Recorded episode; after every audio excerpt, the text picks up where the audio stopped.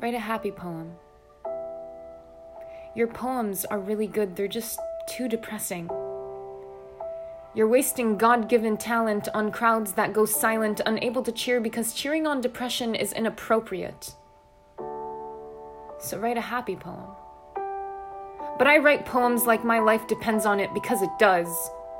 Suicide takes a life every 40 seconds, and damn it, every time one of my depressing poems end, five people would have died, so I write to save my life. I write with the ink I've manufactured out of tears. I turn my darkness into words that buy me time, so I'm sorry if my poems are depressing, but at least I'm here.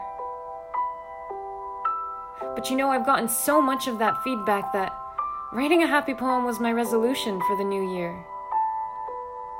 My journal entry even read January 1st. Damn it, it's 2022 and I want to write a happy poem.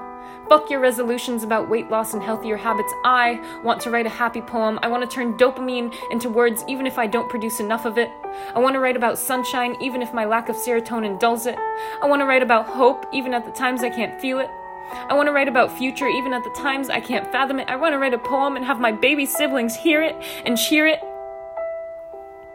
But 22 years on this planet and I can only write when I feel it. And for so many years now, I've been depressed, and I know. I know it doesn't look like it. Maybe for a while when I was anorexic, but a full face, dressed in mascara, and topped with a freshly combed head of hair, and now I look perfect. I dress perfect, I speak perfect. My depression looks perfect. My depression looks like arriving to work 30 minutes early to sit in my car and mentally prepare to fake it. My depression looks like a perfectly correlated outfit. My depression looks like an overcompensation. Can't you see it looks like six cups of coffee to get me through the performance? To get through the day without crashing? It looks like the bathroom trips to talk myself into not giving up. Clench my fist, you can do this. Punch the mirror, you can do this, you can do this. It looks like being afraid to cook because my mind keeps telling me to leave the gas on. It looks like being afraid to sleep because my dreams keep showing me my decorated grave and I don't want to want it, but I want it. It looks like being afraid to drive because my mind wants me to let go of the steering wheel, so I hold on tight like my life depends on it. I write like my life depends on it because it does. But damn it. It's 2022 and I want to write something with a happy ending.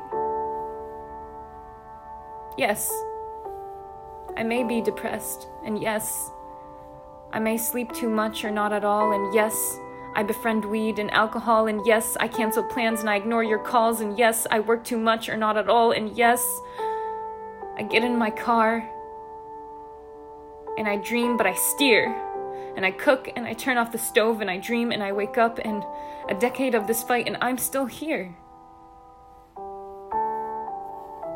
And I just hope that's good enough to share. I hope it's hopeful enough to hear. I hope that 40 seconds becomes 50 and 60 and then not at all until I don't have to write this poetry, until no one has to fight alone because depression thrives in isolation, so stop avoiding our poems because they make you feel a certain way.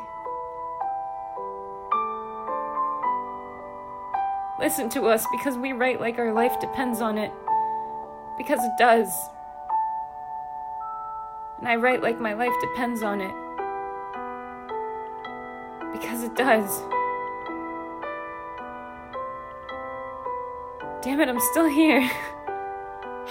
wow. I'm still here.